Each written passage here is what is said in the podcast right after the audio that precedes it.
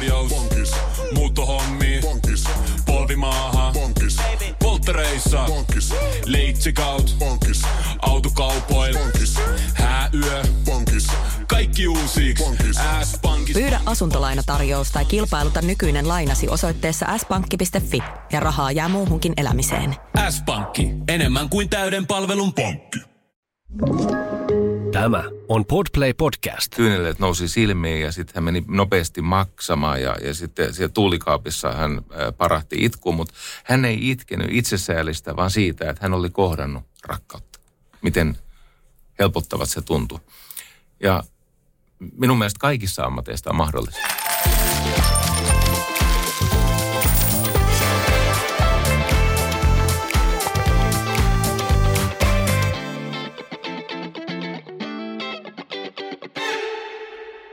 Jakso on toteutettu kaupallisessa yhteistyössä Break Sokos Hotel Kolin kanssa. Miltä kuulostaisi inspiroiva ja rauhoittava luonto yhdistettynä tuloksekkaaseen työntekoon? Koli toivottaa yrityksenne lämpimästi tervetulleeksi viettämään strategia- ja tiimipäivät ainutlaatuisiin kansallismaisemiin. Koli sijaitsee itäisessä Keski-Suomessa puolessa välissä Suomineidon vartaloa. Periltä löydät modernit ja monipuoliset fasiliteetit kokouksiin sekä sykähdyttävimmät tavat rentoutumiseen ja nauttimiseen. Kokoustiloja löytyy pienistä viihtyisistä ryhmätiloista aina 200 paikkaiseen auditorion asti. Työpäivän jälkeen voit rentoutua vaikkapa aikuiseen makuun toteutetussa Koli Relax Paassa tai monipuolisesti liikkuen Kolin upeissa maisemissa. On vain yksi koli. Bisneksen pehmeä puoli on ajatuksia herättävä, sielukas ja viihdyttävä työelämäpodcast meille kaikille. Tässä podcastissa ei puhutakaan numeroista, vaan ihmisistä. Jututamme rohkeita edelläkävijöitä tutkimalla sitä, millaista menestystä syntyy, kun valjastamme voimavaraksemme koko ihmisyyden. Minä olen Anu Iisakkila. Ja minä Johanna Hautasaari. Lämpimästi tervetuloa mukaan. Me ollaan tänään saatu PPP-studioon Jari Sarasvuo. Äh, sua on tituleerattu nyt pyörivässä Leijonan luola ohjelmassa muun muassa kotimaisen bisneskentän legendaksi. Tosi paljon lämpimästi tervetuloa meidän studioon, Jari. Kuka sä oot omin sanoin? Ei aavistustakaan. siis tämä kysymys, kuka sä oikeasti oot, niin vastaus on en kuka. Ja okei, okay, sun nimi on Anu, mutta kuka sä oikeasti oot? Niin mm. sä et ole kuka. Mm. Ei, ei meillä ole yhtä semmoista vakaata ydinpersoonaa. Mä oon milloin mitäkin. Joo, Että siis olen tietenkin erilaisissa rooleissa. Mä olen isä ja puoliso ja sitten mä on perustanut semmoisen yrityksen, jonka hallituksen puheenjohtaja mä olen. Eli mä oon vastuussa noin vähän yli sarasta ihmisestä.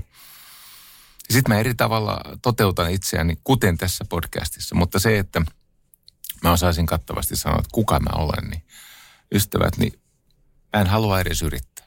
Mm, se on aika kinkkinen kysymys. Mun on pakko tähän sanoa semmoinen juttu. Mä on onnistuneesti järkyttänyt joitakin tämmöisiä minäparkoja, jotka on käpertynyt oman minuutensa ympärille. Se menee yleensä näin. Meillä on semmoisia kävelypalavereita – ja sitten näillä ihmisillä on joku tuskatila. Sitten tulee se hetki, jossa mä sanon tälle ihmiselle, että ymmärräthän sä, että sä et ole kauhean tärkeä. Tai tarkkaan ottaen sä et ole lainkaan tärkeä. Sitten ne järkyttyy. Ne menee ihan niin kuin. Sitten kysyy, miksi? Mä sanon, koska sä et ole kuka. Sitten ne järkyttyy entistä enemmän. Ja sitten mä sanon sen kolmannen lauseen, että sinä päivänä, kun sä ymmärrät, että sä et ole tärkeä, susta voi tulla sanomattoman arvokas. Mm-hmm. Sitten me puhutaan puolitoista kaksi tuntia siitä, että mitä se tärkeilystä luopuminen on, mitä se omaan minuuteen hirttäytyminen ihmiselle maksaa ja sitten miten arvokasta on se, että ei takerru mihinkään minäkuvaan.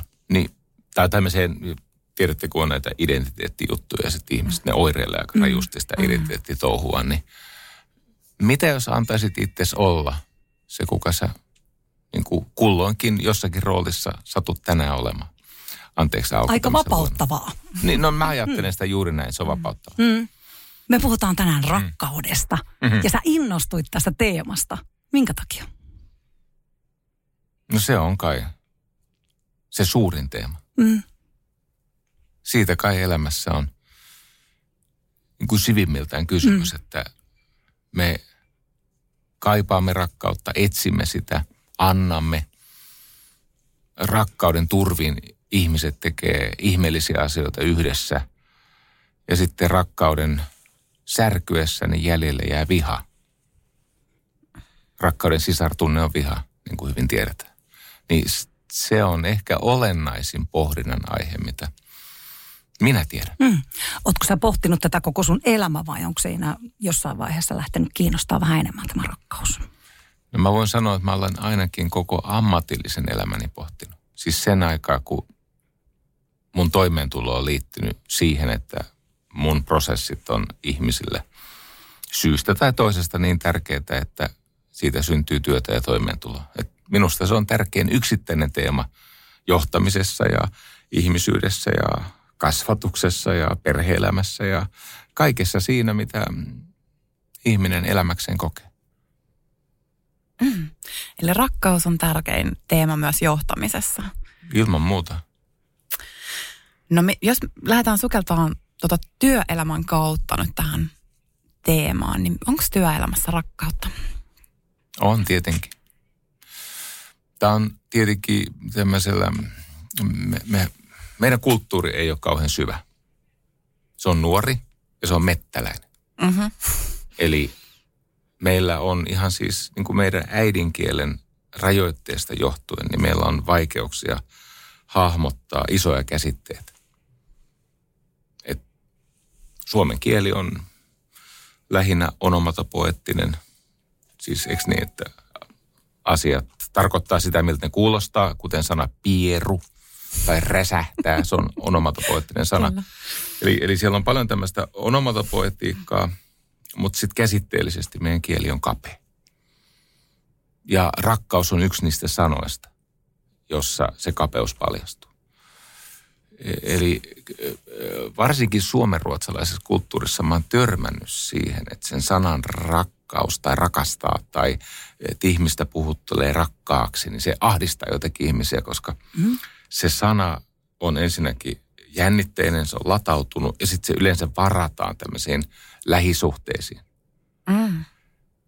Joko siihen niin kuin suhteeseen lapseen tai sitten su- suhteeseen puolisoon. Mutta kun on niin paljon muutakin rakkautta.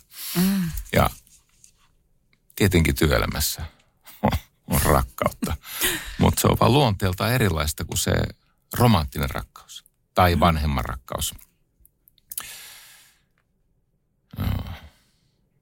Miten se näkyy? Miten näkyy tämmöinen universaalimpi rakkaus työelämässä? Esimerkiksi uhrautumisena ja sitoutumisena ja mun on pakko palata tähän kieleen. Joo. Samalla tavalla kuin suomen kielessä vaikka sana armo, se on niin kuin yksi sana.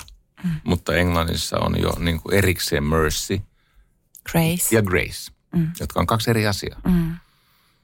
Ö, Grace on semmoista ylevöittävää ö, ö, ki- niin kuin kiitollisuus, siis sellaista armoa, jossa ihminen kokee, että hän saa armolahjan. Ja mercy on taas vaikkapa syntien anteeksianto. Ja meillä on se sana armo.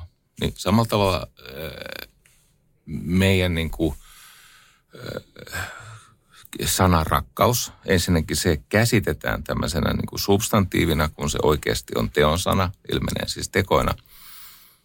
Mutta sitten sieltä puuttuu niitä ulottuvuuksia.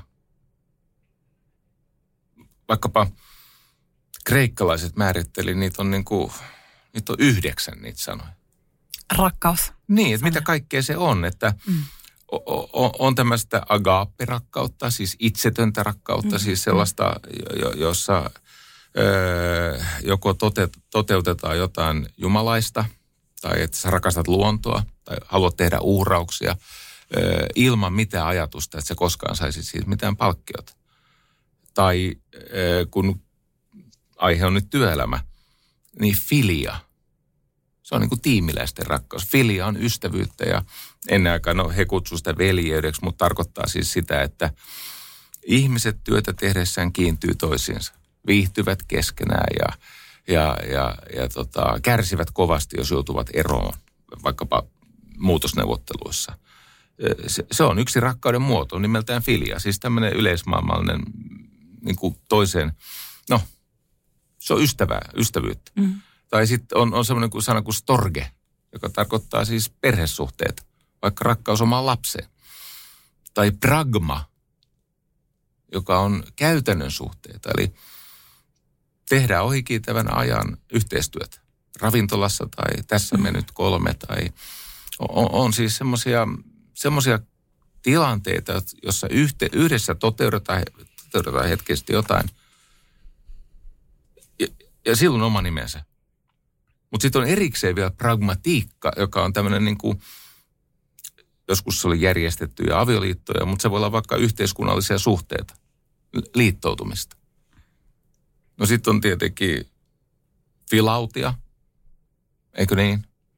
Eli että arvostaa itseään. Eli on itsetuntemusta ja itseen kohdistuvaa myötätuntoa. Mm. Ja mä koitan tällä sanoa, niitä mm. on vielä muitakin sanoja, mm. niin, niin tota, koitan sanoa, että ei se sana rakkaus, joka meille yleensä siis, kun mä olen kutsunut ihmistä, mä saatan esimerkiksi kumpaa tahansa teitä niin kuin kutsua kun, ihan vaivatta, että vaikkapa rakas Johanna, mm. niin se ei tarkoita siis eroottista rakkautta, mm. eikä romanttista rakkautta mutta se tarkoittaa semmoista yleismaailmallista ystävyyttä ja, ja, ja e, sitä innoitusta, vaikka mitä kumpikin minussa herättää. Mm. Niin sanoilla on semmoinen maaginen merkitys. No sanoilla on, ja jos ei ole sanoja, niin mm. silloinhan me ei oikein ymmärretä edes, me ei niin saada mitään kontekstia sille mm. asialle. Kyllä. Ja joo, että sitten on hankalampi niin kuin käsittää sitä, että mistä konkretiassa voi olla kysymys, että miten miten tämä ilmiö, asia näkyy. Nyt tässä on olennainen juttu. Jos se jää vain käsitteelliseksi, mm. niin se ei ehkä ole totta. Rakkaus on teon sana. Sen niin. pitää olla konkreettista. Kun rakkautta harjoittaa, se tunne tulee jälkikäteen. Mm. Rakkauden harjoittaminen ei edellytä sitä tunteen tukea. Se tulee, mm, se, se annet, se, sä saat siitä ehkä aika usein palkkion, mm. että toimit rakastavasti pakko myöntää, että tähän liittyy semmoisia asioita. Mä joskus aina mietin, että, että okei, kauheasti ihmiset tykkää puhua tuommoisesta tutusta sanasta, mutta yllättävän vähän pohtivat, että mitä se on siellä ihan ytimessä. Sehän on, sehän on hengellinen päätös toimia siten, että se toinen on ensimmäinen. Tehdä siis uhrauksia, luopua siitä minuuden kahleesta. Mm. Ja sen takia nämä ennen aikaa teki näitä erotteluita. Eli miten se ilmenee missäkin tilanteessa. Mm. Ja ilman muuta työelämässä pitää olla rakkautta, koska ei tässä ole muuten mitään järkeä. No, Mitä jos siellä ei ole rakkautta? Mitä sitten tapahtuu? Tai miten se ilmenee? Sä oot varmaan no, totta kai. töissä nähnyt sitä. Kyllä. Ihmiset kyynistyy, mm. niistä tulee katalia. Ne haluaa pahaa paitsi toisilleen, sille työyhteisölle, mutta lopulta myös itselleen se, se johtaa semmoiseen niin kuin, tulee taas isoja sanoja, se johtaa siis kadotuksen tilaan. Se johtaa siis semmoiseen, kadotus tarkoittaa tässä yhteydessä siis sitä, että ihminen kadottaa yhteyden toiseen ihmiseen, mm. Itse työhön ja sen tarkoitukseen, niihin ihmisiin, joille sitä työtä tehdään, esimerkiksi asiakkaille. Suomi on täynnä työyhteisöjä, jossa asiakas ei ole ensimmäinen. Suomi kuhisee tämmöisiä, jossa mm. ihmiset rakastaa enemmän sääntöjä ja sitä sisäistä hierarkiapeliä kuin sitä asiakasta, joka tarvitsisi vaikka terveydenhuoltoa. Tai mm. tarvitsisi vaikkapa lastensuojelun nimissä, tarvitsisi apua. Ja, mm. ja, ja, ja nämä, nämä tuijottaa pykäliinsä. Eli ky- kyllä tämmöistä on paljon tämmöistä siis rakkaudettomuutta. Rakkaudettomuutta. Mm. Jos mennään vielä vähän noihin sanoihin, niin mitä voisi olla jotain, mulle tuli tuosta mieleen, kun sä puhuit tästä, että mennään sinne niin kuin sääntöviidakkoon eikä nähdä mm. sitä ihmistä ja hänen kärsimystään ensin, mm. niin tulee mieleen niin kuin inhimillisyys esimerkiksi, niin jotenkin niin kuin jos lähtisi hakemaan jotain synonyymejä tälle rakkaudelle, jos meidän kieli on niin köyhää tällä hetkellä, että meillä on vain yksi sana rakkaudelle, niin mitä, mitkä muut määreet siihen voisi liittyä? Hyvä. Kyllä nämä kardinaalihyveet, josta nyt nopeasti mainittakoon vaikka rohkeus, urheus.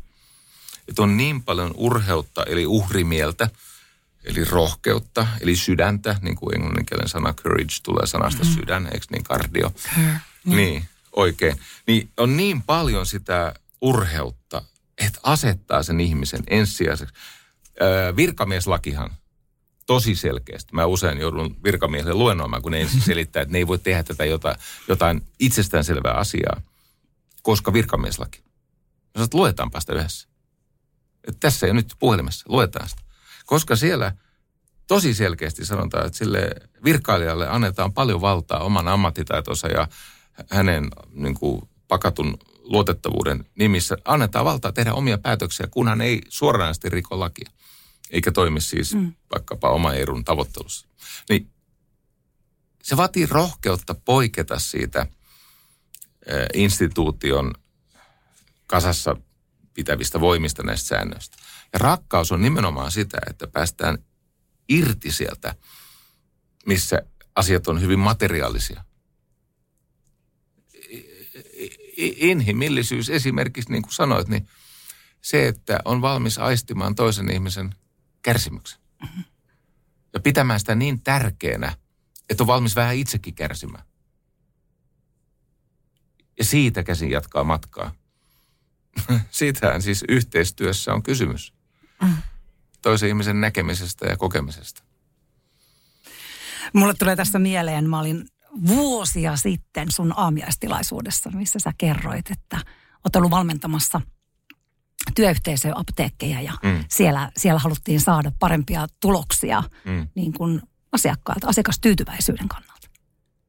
Ja se on jäänyt mulle älyttävän hyvin mieleen, kun sä sanoit, että yksinkertainen asia, mikä jokainen henkilökunta, he, henkilökunnasta sitoutuu, oli lähettämään rakkautta asiakkaille, tekemään sen sydämestään käsin, sanomatta mitään. Niin, tai kuiskaamalla vaikkapa sanan taistele. Okei. Kerro tästä vähän lisää vielä. Mä en tota muista. Mä muistan vaan, että se oli sanatonta viestintää, mutta mikä tämä taistele? No siis lyhyesti ensinnäkin voidaan todeta, että niin kuin terveydenhuollon yksi keskeisiä vaiheita on se, missä ihminen saa lääkkeen. Mm. Ja tiedetään, että noin kaksi kolmasosaa lääkkeen saavista ihmisistä ei käytä lääkettä niin kuin lääkäri on suunnitellut. Eli tämä hoitomyöntyvyys on matala. Ihmisillä on erilaisista syistä jopa vaikka, sun saattaa olla ykköstyypin diabetes, mutta sä et silti suostu käyttää sitä insuliinia niin kuin oikein. Vaikkapa teini-ikäisillä diabetikoilla voi olla tämmöinen. Ja niitä on paljon muitakin. On ihmisiä, joilla on esimerkiksi syöpä ja, ja se on niin ahdistava asia, että sen, sen tota, syöpälääkityksen ö, niin kuin tarkka käyttö jää vajaaksi. Ja sitten me tiedämme, että ö, tämmöinen tunnesiirto, tämmöinen transfer, eli kohdatessa – jos ihminen aistii myötätuntoa ja rakkautta, niin sillä on vaikutusta siihen hoitomyöntyvyyteen, siihen, että käyttää lääkkeitä niin kuin se on tarkoitus. Just. Ja tota, mä kuvittelen, että mä oon kertonut semmoisen tositarinan, jossa öö, erääseen apteekkiin tulee nainen, jolla on semmoinen ohut huivi kaljunsa peittona, eli hän on menettänyt sen syöpähoidon myötä hiuksensa ja, ja hän on keskellä niitä aika rankkoja sytostaattihoitoja. Ja sitten hän käy hakemassa lääkkeitä ja sitten ne lääkkeet tulee sieltä putkesta ja sitten tämä farmaseutti ojentaessaan ne lääkkeet, hän ottaa kontaktin siis katseella ja kehollaan siihen naiseen, joka sairastaa siis kuolemanvaarallista tautia ja hän kuiskaa, että taistele. Ei mitään muuta. Sano hiljaa, taistele. Ja tämä kyseinen potilas, jonka silloin tunsin, eli tiedän kenestä on kysymys, koki sen niin pysäyttävänä rakkauden osoituksena, siis kun, kyllä se farmaseutti voisi vaan ojentaa sen laatikon. Mm, kyllä. Mutta hän teki enemmän.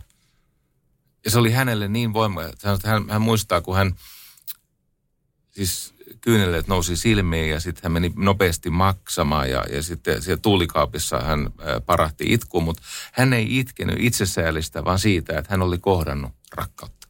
Miten helpottavat se tuntui. Ja minun mielestä kaikissa ammateista on mahdollista. Ja, ja toteutuu. Mä olen nähnyt, kun poliisi antaa rakkautta oireilevalle nuorelle vaikka. Ja, ja no ihan mitä tahansa. Niin minusta se on ihmisen tehtävä. No se on ihmisen tehtävä, mutta tätä, tavallaan tätä sanomaa olisi hyvä levittää. Miten me voitaisiin lisätä rakkautta siellä työelämässä ihan konkreettisesti? Mitä se, jos jokainenhan voi vaan muuttaa itseään, mutta millaista oivallusta tässä kuulijoille voisi antaa? No ensinnäkin irtisanoutumalla siitä ehdosta, että se on tunne. Se on tekoja. Tekoja, tekojen Se kautta. on siis, Kaikesta huolimatta. ka, siis kaikissa tilanteissa. Mehän olemme sillä tavalla viheliäisiä olentoja, että meissä on valuvikoja ja luonnevikoja ja ties vaikka mitä. Ja sitten välillä me emme pysty siihen rakkaudellisuuteen, niin kuin vaikkapa minulle on käynyt viimeisen vuorokauden aikana. Mulla on tämmöinen ihan kamala tapa, että mä en siis aloita tappeluita, mutta mä osallistun niihin mielellä. Ahaa. Eppu Normaalin tota, Juha Torvinen kerran sanoi minulle, että Jari, se joka lyö takaisin, se aloittaa sen tappelun. Kun mä, mulla on vähän tämmöinen, Nyt että siitä se lähtee. ihmiset, ihmiset härkkii Okei. ja, ja, ja ne käyttäytyy epäkunnioittavasti ja halveksivasti ja, mm. ja, ja niin kuin, siis mm. harjoittaa sosiaalista väkivaltaa. Mm. Ja mulla on tämmöinen ikivanha semmoinen ihmessoturi-vietti, että vittu siitä vaan. Joo. sitten täytyy kestää tätä kyytiä. Eli mä vastaan siihen. No sitten mä huomaan, että no, mä oon kuitenkin semmoisessa asemassa, että vaikka siellä on kuinka joku koulutettu ihminen, joka katsoo asiakseen siis solvata, mä oon silti vahvemmassa valta-asemassa. Mun kuuluisi olla se aikuisempi osapuoli. Sitten mä vastaan siihen häijysti. Ja sitten kuluu hetki, niin mä alan katua sitä. Tietenkin mua auttaa tässä katumuksessa se, että mä saan, tämähän ei ole siis tasavertainen tämä suhde sillä tavalla, että, että jos mä vastaan samalla mitalla, niin mä oon tehnyt suuremman teon kuin se toinen. Eli mun pitäisi vaan niellä ja ottaa tikkoja vastaan. Mutta kun mä heikkouksissani vastaan, ja sitten mä saan muistutusta siitä, miten kelvoton mä olen, ja mikä onkin totta sillä hetkellä, ja mulle tulee semmoinen synnintunto, ja kadun sitä, sitten mä pyydän anteeksi. Yritän rakentaa sitä rakkauden siltaa. Mm. Se ei läheskään aina onnistu, koska ihmiset on sitä mieltä, että tuommoinen julkisuuden hahmo, hänestä ei saisi paljastua Mm. pimeitä piirteitä tai heikkoutta tai, no mutta minusta kyllä paljastuu. Musta ne on tekoja. Eli mä tarkoitan tällä sitä, että tietenkin me kaikki loukkaannumme ja me olemme väsyneitä ja erehtyväisiä. Me emme aina tule ajatelleeksi kaikkea. Joskus me käytämme epäsopivia sanoja ja niin poispäin. Mutta sitten se vaatii siis sydäntä, urheutta, itsensä ki- hetkellistä kieltämistä. Eikö ne itsensä kieltäminen tarkoittaa, että ei anna niin kuin niiden tunteiden viedä. Mm-hmm. Sitten toteat, että hei, mä olin liian kivas. Mä oon pahoillani, mä vastasin huonohenkisesti. Mä tein näkyväksi se, mitä sinä teit minulle, mitä se minussa aiheutti. Mä tein näkyväksi omalta osaltani. Mä pyydän anteeksi. Jännä juttu. Ei niin kaikki anna anteeksi. Se vaan pahenee. Mutta itselle tulee happea sinne märkivään sydämeen. Itselle tulee semmoinen, että huh, ehkä mä, ehkä mä saan jatkaa matkaa. Ehkä mä lä- lähden tota, Johanna ja Anun podcastiin. Niin Tänne hiilautumaan mm. mä tuun tänne just näin maadottumaan ja hiilautumaan. Mutta onko se myös siis anteeksi anto kuuluu siihen rakkauteen? Anteeksi pyytäminen anteeksi anto. Totta kai. Mm. Niin, tosi hyvä kuvaus siitä. Kaikilla meillä varmasti on kokemusta siitä, että on lähtenyt kiivauksissaan sanomaan ja tekemään asioita. Ja sitten mua jotenkin jäi kiinnostaa toi, että hyvin kuvasit sitä, että mikä se fiilis siitä tulee, kun lähtee siihen mukaan. Niin tulee jotenkin, mitä puhuit, märkivästä sydämestä ja, ja katumuksesta ja, ja siitä niin kuin, ähm, niistä niin kuin vaikeista tunteista, jota, jota tulee, kun me ikään kuin astutaan pois siitä rakkaudellisuudesta tai Mm. rakkaudesta. Niin ne meistä, joiden omatunto ei ole vielä mennyt nekrosi. Okei, okay, niin justiin. Ei, no siis onhan ihmisiä, jotka on piittaamattomia. No niin, Kyllä. kyllä, on, kyllä. on kyllä. olemassa ihmisiä, jotka on, mm. ne on kovettanut sydämensä niin, että he ovat mm. julmia ja, ja he ovat mieluummin oikeassa kuin onnellisia. Ja, mm. ja he, he mittaa kaikkea jollakin siis semmoisella absoluuttisella mittaristolla, mikä tietenkin mullekin on, mäkin aina niin kuin arvioin, että sä käyttäydyt näin, niin sehän tarkoittaa sitä, että sä avaat oven sille mahdollisuudelle, että mä käyttäydyn samalla tasolla. Mm. Se ei ole oikein tietenkään siis mun arvojen näkökulmasta, mutta, mutta se on inhimillistä. Mm. Niin, ja sitten, ja sitten se, että sitten äh, voi kuitenkin aina palata takaisin sinne äh, rakkauden tilaan, joka sitten, onko siinä sitten parempi vaan olla? Jotenkin se, että onko se, se, onko se enemmän semmoinen luonnollinen tila meille olla siinä ja semmoinen koti. koti. Ei. Ei, Ei okay. tietenkään. Semmoinen ajatus, että ihmisellä olisi luonnollista olla niin kuin jalo. Vituton. Me tarvitaan kasvatusta siihen. Ei me olla luonnostaan jaloja. Ihminen luonnostaan valehtelee. Ihminen on luonnostaan siis äh, erilaisia siis mahdo, niin kuin, valtamahdollisuuksia hyväksikäyttävä. Äh, jos kasvatus ei tee lapsesta ihmistä, niin, niin hän, hän jää kusipääksi. Ja tämä nyt vaan on näin, että rakkauteen kasvetaan. Mm. Ja siihen me tarvitaan, siihen tarvitaan turvallisia, vastuullisia aikuissuhteita myös työelämässä, jonka takia mä oon täällä. Mm-hmm. Niin myös työelämässä tarvitaan siis sellaista esihenkilö- tai lähijohtaja työohjaussuhdetta, jossa ihminen voi kasvaa sekä ihmisenä että ammattilaisena. Öö, mä, mä oon pahoillani, niin me joudutaan tekemään ankarasti työtä, että me oppisimme olemaan niin kuin se parempi versio itsestämme. Mm. Koko ajan. Kasvua. Tästä tuli mieleen nyt, kun puhutaan aika paljon näistä kiusaamisista, koulukiusaamisista sun muista. Mitä siellä on tapahtunut lapsille, jotka kiusaa esimerkiksi? Käytetään vaikka nyt sitä oikeaa sanaa. Mitä se oikeasti on? No väkivaltaa no, se on vittu väkivaltaa. Kyllä. Se on rikollisuutta. Kyllä, kyllä. Se, on, se on siis täydellistä vastuuttomuutta mm. koulun puolelta, vanhempien puolelta, sen koko yhteisön puolelta. Sitten kun kiusaaminen on vähän semmoinen, että no mä vähän kiusaan sua ja mä, oh, mä vähän koettelen sua. Ja mm. se, se sana kiusaaminen on paljon lievempi teonilmaisu kuin vaikkapa väkivalta. Mutta siinä on kysymys oikeasta väkivallasta. Mm. Ja siinä on kysymys ei ehkä vielä rikosoikeudellisesta vastuusta, mutta on kuitenkin kysymys sen mittaluokan ihmisoikeusloukkauksesta, että kyllä se rikoksen tunnusmerkit täyttää. Tämä on juuri näin. Mm. Mutta se, että mi, mitä näille lapsille on tapahtunut. Ai, jotka kiusaavat? Niin. No, tämä mun pointti, se on heidän luonnollinen tilansa. Siellä on mennyt kaikki päin persettä perheessä ja lapset oireilee sitä vanhempiensa alennustilaa. Mm. Siitähän siinä on kysymys. Kyllä. Ne lapset on, ne on luonnollisia olentoja. Ja, ja tommosia ovat lapset. Me muistamme, kun se lapsi ei vielä tajunnut, että kädestä ei saa ottaa. Mm-hmm. Teki mieli ottaa hiekkalaatikolla. Tai ei saa... Pamputtaa päähän vähän. Niin, tai heittää hiekkaa silmiin. Ja, mm. ja, ja, ja tota, vähän vähältä me karsimme siitä. Siis se on nimeltään sosiaalistamista. Mm-hmm. Ja siinä käytetään työkaluna häpeää. Mm. Ja se on välttämätöntä ihmiselle, niin kuin, että ihminen voisi kasvaa, niin mm. ihmiselle täytyy tulla siis häpeän tunto, mm. että mikä on ok ja mikä ei mm. ole ok. No nyt sitten kun nämä tyypit on heittele jättänyt ne lapsensa ja sitten ne jengiytyy. Mm. Ja sitten ihminen on tämmöinen niin kuin hyvin hierarkkinen, valtaherkkä heimoolento, jossa on tätä aggressiota, niin kuin on muissakin kädellisissä. No ja bonobonois ei, mutta, mutta siis simpanssi. Joku poikkeus. Bonobonot panee, ei Okei, okay, ne vaan panee.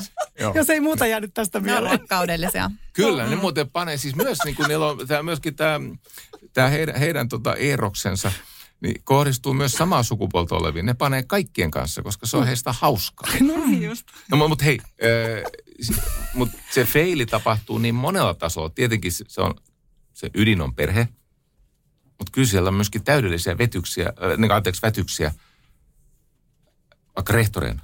Mm. Mm. Ja opettajina. Niin, että rakkaus, rakkaus toimii niin, että se ottaa enemmän rohkeasti asioita esiin, eikä mene sääntöviirakoiden taakse. Ja, ja no, Eikä itke resurssipulasta. Niin. Resurssipula, pusu, pusu, resurssipula. Jumalauta, kun mä, mä oon ollut monessa tilanteessa, jos asiat on vituralla, niin ei siellä mietitä kuule työtunteja. Eikä siellä mietitä sääntöjä. Eikä resursseja. Eikä, että onko, onko tähän nyt joku asiantuntija saatavilla. Mm. Nämä on normaalin ihmisen ymmärryksen piirissä olevia asioita. Että sä keskeytät sen väkivallan. Mm. Sä eristät ei sitä kiusattua, anteeksi, mm. sitä Väkivallan uhria. Hyvä. Mm. ei sitä väkivallan uhria tai pahoinpideltyä, vaan sä eristät sen kiusaajaporukan. Tämän pitäisi ja olla itsestään selvää. Mm. Tuotat helvetillistä tunnehintaa sen vanhemmille. Mm. Niin, että ne motivoituu. Motivoituu. Että ne, ne itse asiassa päästäkseen siitä tuskasta, niin ne jatkaa sitä työtä, mikä jäi kesken jossakin vaiheessa. Mm. Mm. Se oma napa kiinnosti mm. enemmän. Eli se on, onhan näitä että tapaushistorioita vaikka kuinka paljon on saatu siis työpaikkoja kuntoon, on saatu kouluja kuntoon, on saatu vaikka mitä niin kuin epäasiallista käyttäytymistä urheiluseuroissa, kun vaan on löytynyt muutama rohkea, rakastava ihminen, joka on asettanut rajat. Mm. Mm, eli yksilön voima ja vastuu on, on iso. Ähm, Mitä yksi ihminen pystyy tekemään? Ei. Okei. Okay. Ai vitsi, mä oon hankala. Ensinnäkin siinä on kysymys yhteisöstä. Nykyisin on asiallista tutkimuskirjallisuuden ö, tukemaa kritiikkiä vaikka resilienssiä vastaan. Mm-hmm. Kun se resilienssi palauttaa vastuun sille yksilölle. Sitten yksilö on kuitenkin no niin kuin oletusarvollisesti aika heikko ja pelkää. Mm. Se vastuu, tietenkin on myönnän, että on olemassa yksilöitä, joilla on sitä mahtia enemmän. Tunnen itseni lisäksi ihmisiä, jotka saa poikki kyllä sen mm. kierteen. Ihan siis tästä on kokemusta, että, me, että kyllä lähtee, että saadaan poikki. Ja, ja kun mä oon tiettyyn pisteeseen saakka, mä oon vähän asosiaalinen, niin kuin mun kaltaiset ihmiset on – mä en välitä siitä tunnehinnasta mm. tai sosiaalisesta hinnasta. Mä tuotan sen riittävän määrän tuskaa, että alkaa kasvattaminen kiinnostaa. Mutta sen vastuuttaminen niin kuin pelkästään yksittäin, siis usein vaikkapa tämmöisen väkivallan kohteeksi joutuneen lapsen yksihuoltaja äiti on niin ahtaalla, että mm. hänellä ei ole voimavaroja. Mm. Niin sitten jonkun pitää tulla sivusta – ja tuottaa niitä sitä suojaa ja, ja kilpeä ja, ja sitä voimavaraa. Ja, ja se, on, se on sitä, että sä olet vastuussa, vaikka ei olisi kysymys sun pennusta. Sä olet vastuussa, vaikka ei olisi kysymys just sun tiimistä. Kun sä näet jotain, mikä on väärin, niin sä keräät joukot ja ratkaiset sen asian. Eilen tuli uutinen, että 24 lasta lopetti koulunkäynnin, kunnes se yksi väkivaltainen lapsi Jep kunnes varmistetaan, että siellä on turvallista käydä kouluun. Hmm. 24 vanhempaa nyt hmm. sanoo, että me ei tulla kouluun ennen kuin rehtori hoitaa hommassa. Hmm. Joo, se on koulun tärkein tehtävä kuitenkin, että siellä saa olla turvassa. Niin tämä on, tämä on loistava joukkopako. Kyllä.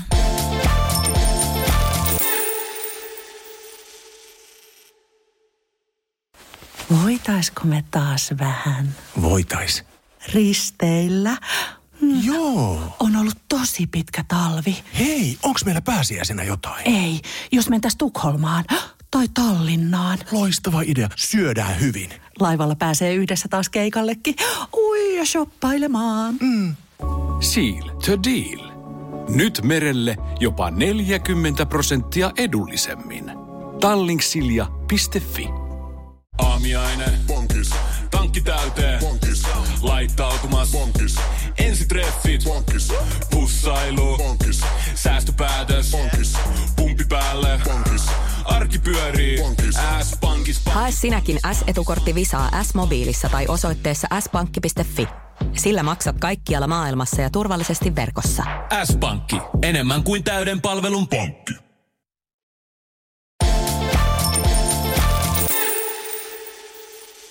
Ja tästä päästään ehkä vielä sitten työ, työpaikan siihen psykologiseen turvallisuuteen, josta myös paljon puhutaan. Ja se, että se on tämän, äh, menestyvän bisneksen mm. myös peruskivessä, mm. niin, niin miten tämä rakkaus, onko se sama asia, miten, miten, miten sä näet, että miten tähän määritelmään, me mietittiin äsken näitä määreitä tälle sanalle, niin voiko tämäkin olla sitä, mitä sillä, sillä tarkoitetaan? Mun sydämessä on lähtökohtainen asetus. Et mä oon töissä sulla ja mä oon sun puolella. Mä oon täällä sun takia. Ja kiitollisena sinulle. Ja se on lähtökohta. Ja nyt jos siinä välissä tapahtuu, että mä nappaan jonkun sanan, niin kuin mä nappasin Johan Altten kiusaamisen ja mikä tahansa sana, tunne, mm-hmm. niin mä nappaan jonkun sanan, niin se ei mitenkään tee tyhjäksi sitä perustaa. Ja nyt tulee se vastaus, että hyvän johtamisen yksi tunnusmerkki on se, että hyvän johtajan ylläpitämässä yhteistyön mallissa on turvallista pelätä. Hyvän johtajan seurassa on turvallista pelätä. On turvallista joutua epämukavuusalueelle ja on turvallista olla hetkittäin vähän ahtaalla tai väärässä tai erehtyä tai epäonnistua jossakin. Se on täysin turvallista olla ihminen, tehdä parhaansa ja sitten paljastua, että päivän kunto ei tänään yltänyt tämän korkeammalle. Ja siitä voidaan jatkaa. Se on siis armollisuutta, että saa jatkaa matkaa. Ja tämä psykologinen turvallisuus ei ole sitä, että vältetään ristiriitaisia jännitteisiä tunteita. Ei se, ei se luo turvallisuutta, se luo kauhua. Mutta se psykologinen turvallisuus tulee siitä, että ihminen tietää sisimmässä, että tuolla on vähän haastava temperamentti, mutta se on mun puolella, onneksi. Ja sitten ihmiset antaa anteeksi toisilleen, niin kuin omia luonne tämmöisiä taksonomioita yleensähän se ehkä mielletään juuri niin, että on kiltti esimies, niin silloin se on hyvä esimies ja kaikki menee aina smoothisti ja kivasti. Mä oon aika paljon törmännyt, kun me siis käydään sadoissa yrityksissä joka ikinen kuukausi. Mä oon aika paljon törmännyt semmoisia työyhteisöjä 30 vuoden aikana, että itse asiassa on olemassa tämmöisiä kilttejä esihenkilöitä, joita salaa halveksitaan, joita, jotka koetaan turvattomiksi. Mm. Ja kun ne on miellyttämisen halusia minua kohtaan, niin ettei ne vaan toimisi samalla tavalla sitten, kun tulee konflikti, niin onkohan toi siis edes mm. lojaali? Mm. Eli pitää olla ystävällinen, mutta kiltteys on usein, se on tämmöinen sosiaalinen strategia, on pikkasen raaputtamalla se, että paljastuu kaiken näköisiä tunteita. Mm epävarmuutta. Ja... Joskus ihan suoranaista vihaa, niin kuin kilteillä ihmisillä on taipumus olla sitten tietyssä elämän vaiheessa, kun huomaa, että se kiltteys ei ollut oikea strategia, niin ne on sitten vähän katkeria ja vihaisia. Niin en ole siis ystävällisyyttä vastaan tietenkään. Pitää olla siis, no pitää olla myös kiltti, mutta mut, mut, mut hyvä johtaja rakastaa sun tulevaisuutta enemmän kuin sun tämän päivän heikkouksia. Joo, no tästä päästään, tästä päästään siihen, että miten, ähm, miten sitä rakkautta voidaan sitten enemmän vielä johtaa. Sä nyt mm. hyviä, hyviä esimerkkejä tässä nostatkin. Eli se, että et uskaltaa enemmän tai uskaltaa sanoa asiat niin kuin ne on ja, ja olla niin kuin rohkea eikä mennä sinne miellyttämisen verhon taakse, että kaikkien tarvii tässä nyt tykätä musta. Mutta mitä muuta vielä voisi olla semmoisia teemoja, joilla tavalla sitä rakkautta voisi johtaa. Mm. Tietenkin pitää olla suhteellisuuden taju. Saanko kertoa lyhyen tarinan? He mielellään. Öö, meillä oli aikoinaan yksi työntekijä, joka oli semmoisessa tehtävässä, että oli aivan välttämätöntä, että hän on tarkkaavainen ja huolellinen. Siis se hänen äh, tarkkaavaisuutensa ja huolellisuutensa ratkaisi ei ainoastaan meidän työyhteisön hyvinvoinnin, mutta myöskin asiakkaan työyhteisön hyvinvoinnin. Ja sitten tällä nimenomaisella henkilöllä alkoi esiintyä aika paljon semmoisia todella vaarallisia ja huolestuttavia huolimattomuusvirheitä. Se tilanne paheni niin, että mua pyydettiin antamaan hänelle kirjallinen varoitus. Sitten mä ajattelin, että okei. Sitten mä kirjoitin varoituksen siitä huonosta työntekemisestä – ja sovittiin palaveri, jossa mä tämän varoituksen hänelle antaisin. Viisi minuuttia ennen sen palaverin alkua tämän työntekijän työkaveri soittaa mulle. Et, Jari, että sun on hyvä tietää, että tämä työntekijä on viimeiset 30 yötä istunut sairaalassa itsemurhayrityksen tehneen isoveljen sairaalasängyn vieressä valvonut. Ja yrittänyt sitä koomassa olevaa veljeään niin kuin lohduttaa ja silittää ja jutella sille. Hän on siis yöt päivystänyt siellä Jakkaralla sairaalassa, kun veli on koomassa itsemurhayrityksen jälkeen. No, arvaatte varmaan, että mä en anna kirjallista varoitusta. Koska se koko asetelma kääntyy. Ensin mä oon nähnyt ihmisen, josta kaikki ihmiset tulee kertoa, että on huolimaton ja, ja, ja tämmöinen tämmöinen vahinko sattuu ja tämmöinen tämmöinen niin kuin, äh, siis menetys tuli. Siis kaikenlaista. Sitten mä ajattelin, että hän ei sovellu tuohon työhön, kun taustalla on tämmöinen henkilökohtainen tragedia. No ei silloin tietenkään puhuta hänen huolimattomuudestaan, vaan puhutaan siitä hänen veljestään ja hänen surustaan ja pelostaan ja väsymyksestään ja kaikesta tästä. Eli vastaus taas kysymykseen, vastasin tarinalla.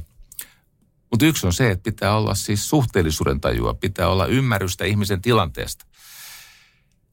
Ja meinaa tulla taas uusi räntti. Yritän hillitä itseäni.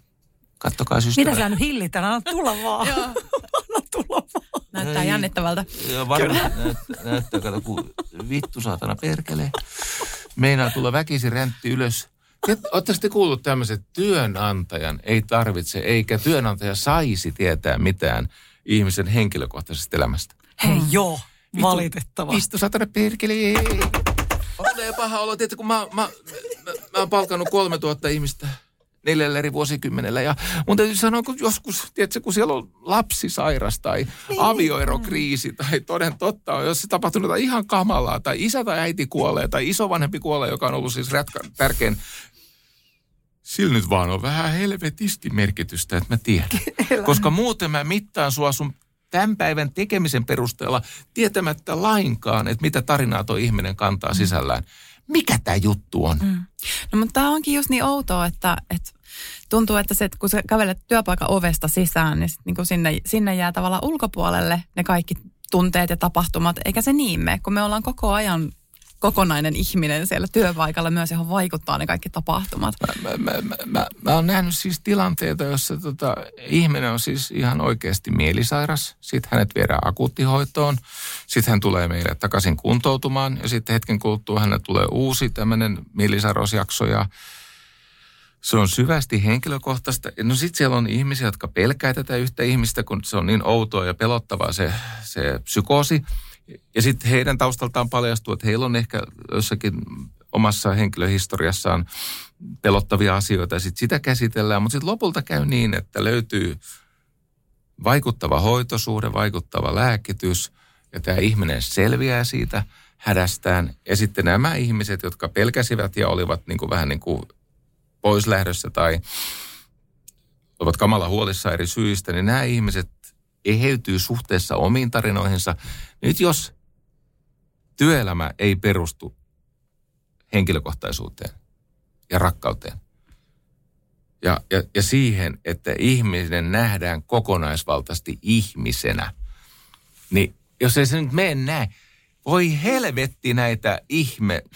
Mä oon saanut siis kamalasti nyt runtua viime aikoina, kun mä käytän semmoisia sydämen sanoja, ne ei olisi kirosanoja, vaan siis kun on näitä ihmisiä, niin kuin, jotka välineellistää työsuhdetta. Joku sanoo, että joku voi käyttää tätä hyväkseen. No nyt mä sanon, että mä tiedän enemmän työelämästä kuin yksikään kuulija. Meillä oli tota, hurimmillaan siis yli 100 000 ihmistä kirjoitti meille kirjallista todistusaineistoa siitä, miten heillä menee ja mikä mättää ja niin poispäin. Yli 2500 työyhteisöä vuodessa tutkittiin. Siis, ja edelleen näitä asiakaskäyntejä on 600 kuukaudessa. Mutta ne ei ole eri yrityksiä. Eli siis meillä on siis, ja neljällä eri vuosikymmenellä. Niin jumalauta, me ollaan vähän niin kuin katottu, mitä siellä tapahtuu. Ja täytyy sanoa, että sellaisessa tilanteessa, jossa vaikkapa ihminen tulee kaapista – olkoon vaikka hän homoseksuaali, tai että on joku henkilökohtainen tragedia, joka muuttaa, vaikuttaa hänen työkuntoonsa ja mitä ikinä tässä on kuvattukin, niin mä en juurikaan tai käytännössä ikinä törmää työnantajaan, joka käyttäisi tätä matalamielisesti ihmistä vastaan. Lähes aina se laukaisee myötätuntoa, hmm. inhimillisyyttä, uuden tason keskustelun. Me, kä- me kohtelemme toisemme huonosti, koska me olemme vieraita toisillemme. Ja sitten kun me näemme ihmisen, Tuom, Tuomas Kilpeläinen sanoi, että ken kaiken tietää, antaa kaiken anteeksi. Ja sitten se on mahdollista. Kyllä. Onko tämmöisessä vanhan ajan jo- johtamisessa, mistä ei mm. haluta kuulla, mitä sille ihmiselle kuuluu, niin onko siellä taustalla se, että pelätään, että, että ei voida vaatia siltä työntekijältä, ei voida vaatia tehokkuutta, jos tietää liikaa. Pelätään sitä myötätunnon tulemista sieltä.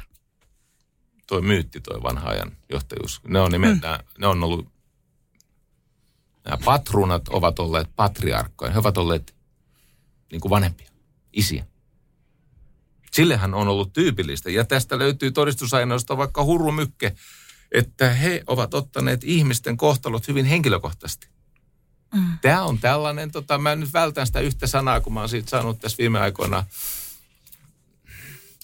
Tässä on semmoinen ongelma, että kun joku perussuomalainen ke- keksii käyttää jotain hyvää sanaa ja sitten vahingossa se sana on mun suussa, niin siis Ja- tä- tämmöiset, jotka niinku tätä työelämää niinku tosiasiassa mädättää. Mm. Mm. Eli oikeasti itsestään selvästi työntekijöillä pitää olla vahva edustus, oikeus joukkovoimaan, lakkoiluun, o- oikeus taistella omien etujen paranemisen puolesta. Pitää olla myös julkisen sektorin ja viranomaisten suojelu, joka kohdistuu sen heikompaan osapuolelle. Nämä on täysin itsestäänselviä asioita. Ei voi mennä vahvemman ehdoilla. Ei mistään tästä olla eri mieltä. Ja, ja pitää hillitä hyväksikäyttöä ja on ihmiskauppaa ja on, on myöskin surkeata johtamista, kammottavan huonoa, rikollisen huonoa johtamista ja niin poispäin. Mutta kaiken tämän jälkeen, kun syntyy keskinäinen luottamus, niin pitäisi välttää sitä väliinmenoa semmoisessa tilanteessa, jossa osapuolet kokee, että tämä on riittävän reilua ja tasaverosta. Ja tämmöisiä työyhteisöjä, jossa ollaan ihmisen puolella, niitä on tosi paljon. Niitä on paljon enemmän kuin mitä nyt usein media ja tutkijat tuolta, osattomat tutkijat tuolta huutelee tuolta ja sitten sit nämä kellokkaat. Niin silloin kun alettiin puhua, miten surkeeta on työelämä, kun al- alkoi tämä kampanja, 99 se alkoi, että et työelämä on niinku rangaistus jostain rikoksesta, mitä sä et ole tehnyt, mutta viattomana sut on tuomittu Trainers Houseissa raatamaan avovankilassa. Niin silloin mä jo mietin, että mitsi kun kaikki muut tutkimukset viittaa päinvastaiseen. Aivan päinvastaiseen. Se työyhteisö on ihmisen siis terveyden yksi perustoista. Mm. Siellä on lähisuhteet, eikö niin perhe ja sitten on työyhteisö.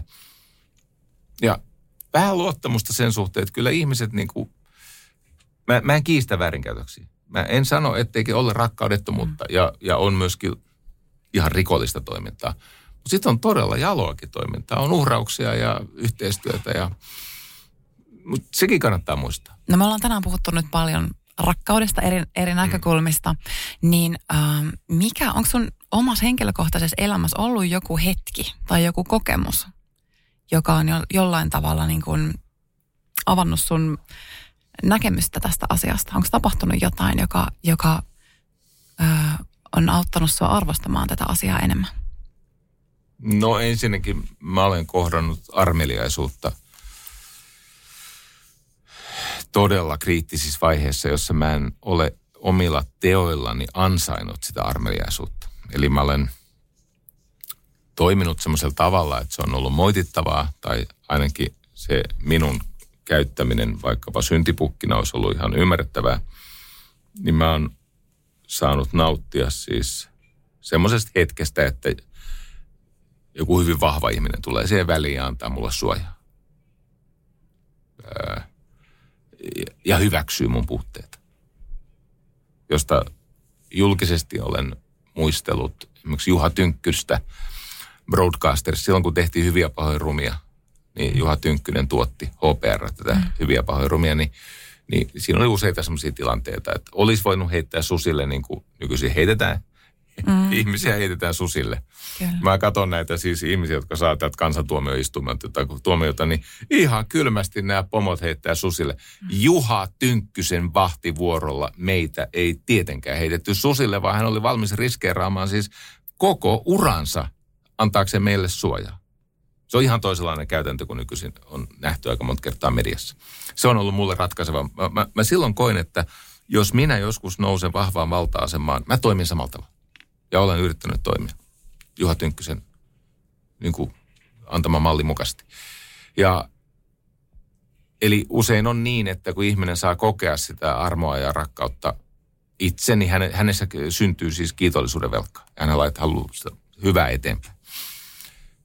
Ja sitten mulla on valitettavasti, mulla on yliherkistynyt omatunto. Eli mä, saman aikaan kun mä oon kiivas ja mulla on tämä taipumus, että mä oon mieluummin oikeassa kuin onnellinen. Ja tämmöisessäkin tilanteessa mä saatan tämmöistä hetkeä jännitteistä, vaikka helpommallakin pääsis. Mutta tässä tulee parempi näin. Mm.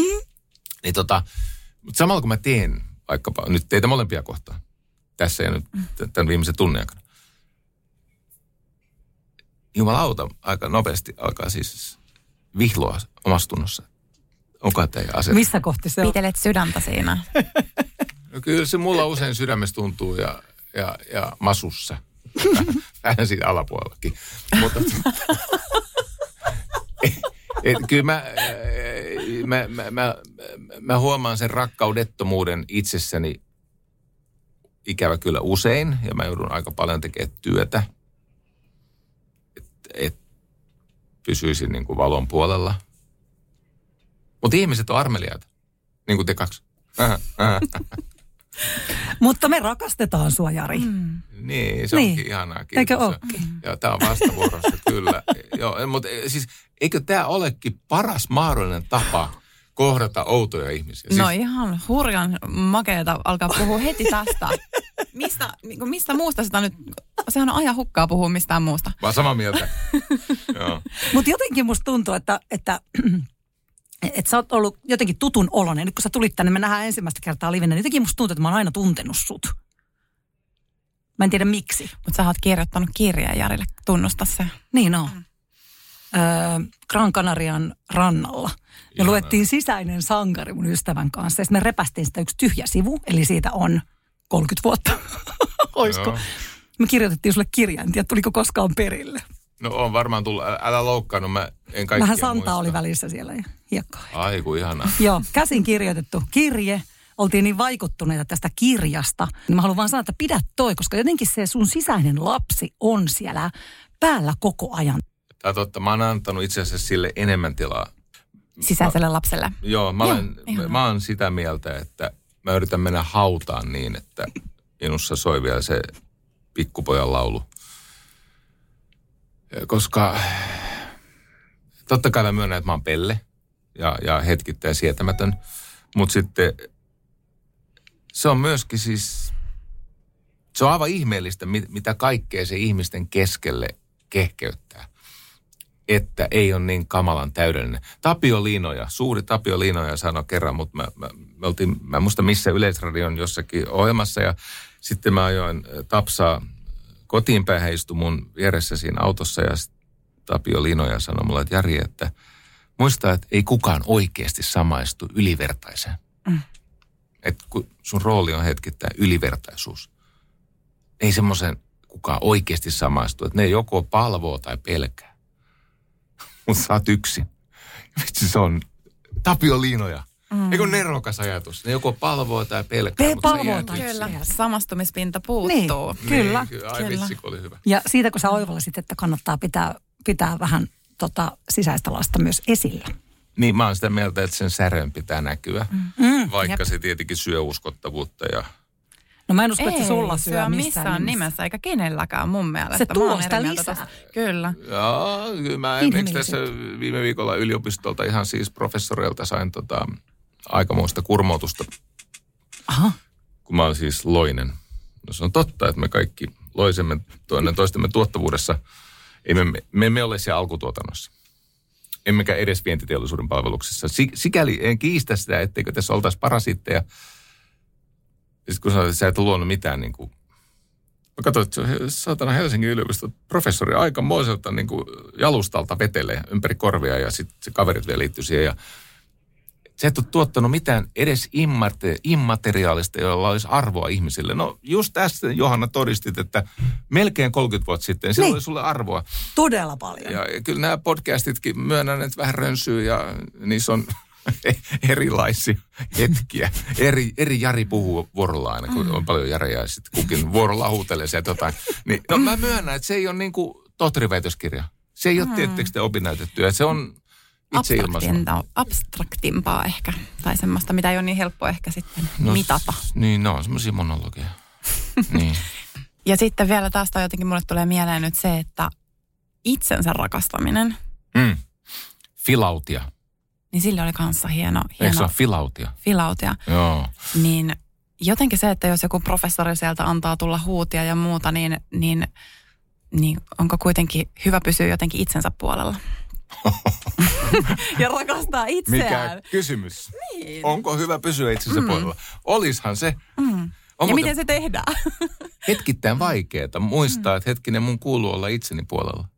Mun kuuluu olla oma itseni ja sitten kyllä maailma meikäläisen tuomitsee, niin mitä jos itse et tuomitsisi? Mm, Koska ei sun tarvitse siihen kiusaajien porukkaan niin kuin liittyä, mm. vaan, vaan tota, sä voit vaikka olla oman itsesi niin kuin iso sisarus, iso sisko tai iso veli, mikä ootkin.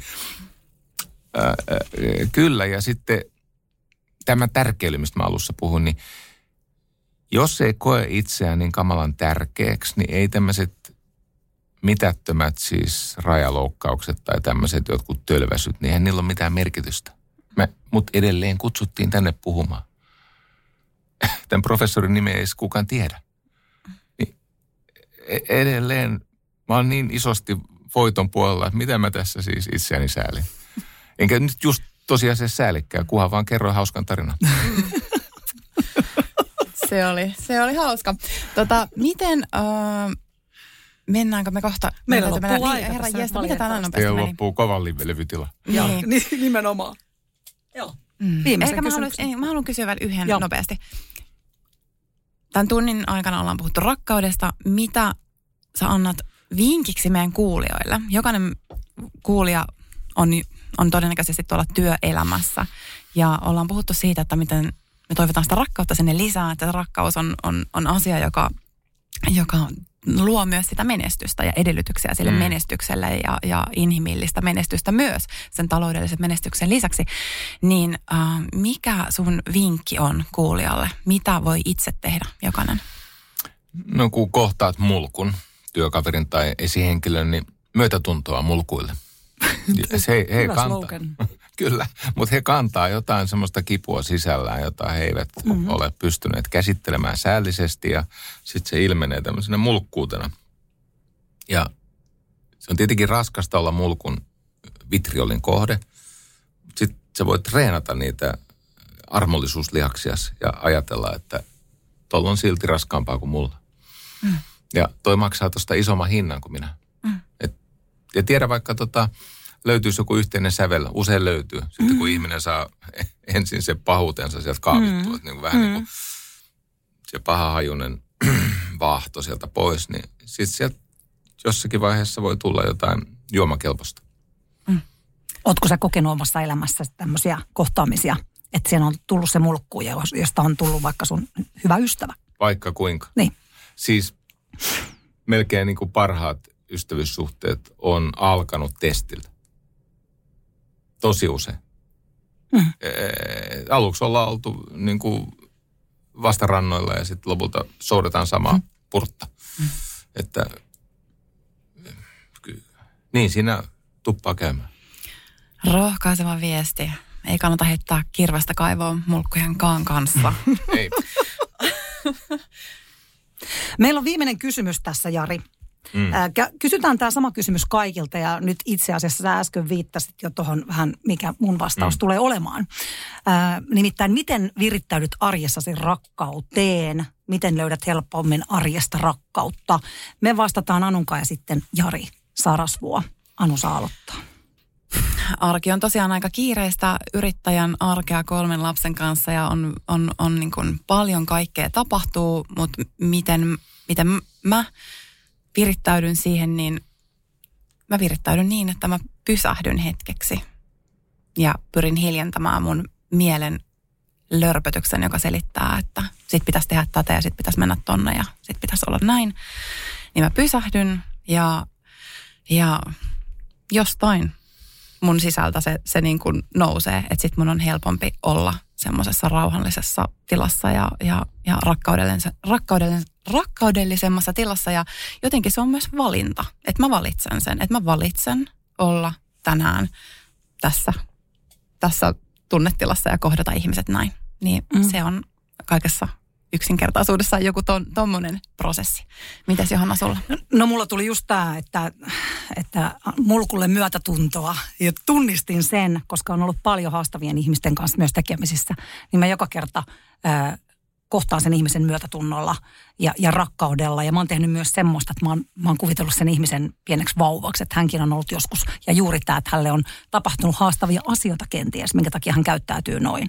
Ja, ja tota, se on se on kyllä toiminut ihan älyttömän hyvin myös. Että mä oon, tämä ihminen on niin kuin muuttunut silmissä. Eli myötätunto on se, mihin mä niin kuin virittäydyn, virittäydyn arjessa. Eli siis tämän Musta. ihmisen käytös on muuttunut kyllä, sen jälkeen, kun kyllä. sä olet No ei se nyt saman tien niin. ole käyt, okay. mutta tullaan Mut on, ehdottomasti, ehdottomasti. Mutta tämä oli mun, mitäs Jari? Yleinen kokemus elämästä, että mä oon huomannut, että ensinnäkin vaimon kanssa vaihdetaan näitä suubakteereja minimissään suubakteereja pari-kolme kertaa päivässä siltä vaan, että vastustuskyky pysyy yllä. Mm. Ja sitten lasten kanssa niin ikään, niin se, siis se halaaminen on semmoista viipyilevää, mm. Jossa ihminen, jo, jotain siinä alkaa sykkiä samaan tahtiin. Mm. Ja, ja se on mun mielestä tämä ajatus, että sä koet, että sä et ole yksin etkä vieras tässä maailmassa, vaan yes. joku suostuu läheisyyteen sun kanssa. Hei, sydämellinen kiitos Jari, kun pääsit vieraaksi.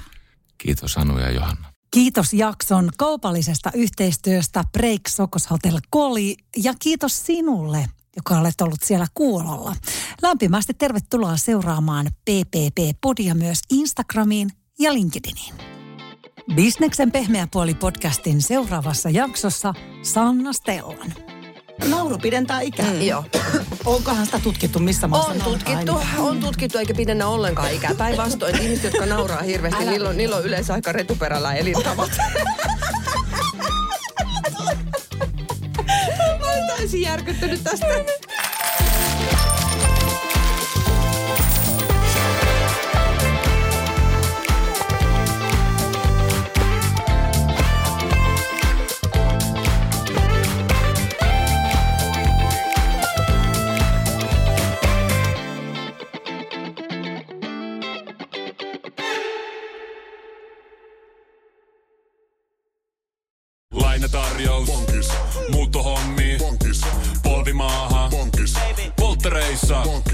Leitsikaut. Bonkis. Autokaupoil. Bonkis. Hääyö. Bonkis. Kaikki uusi. S-pankis. Hae S-lainaa yksin tai yhdessä. Laske sopiva laina ja hae vaikka heti S-mobiilissa tai osoitteessa s-pankki.fi. S-pankki. Enemmän kuin täyden palvelun pankki.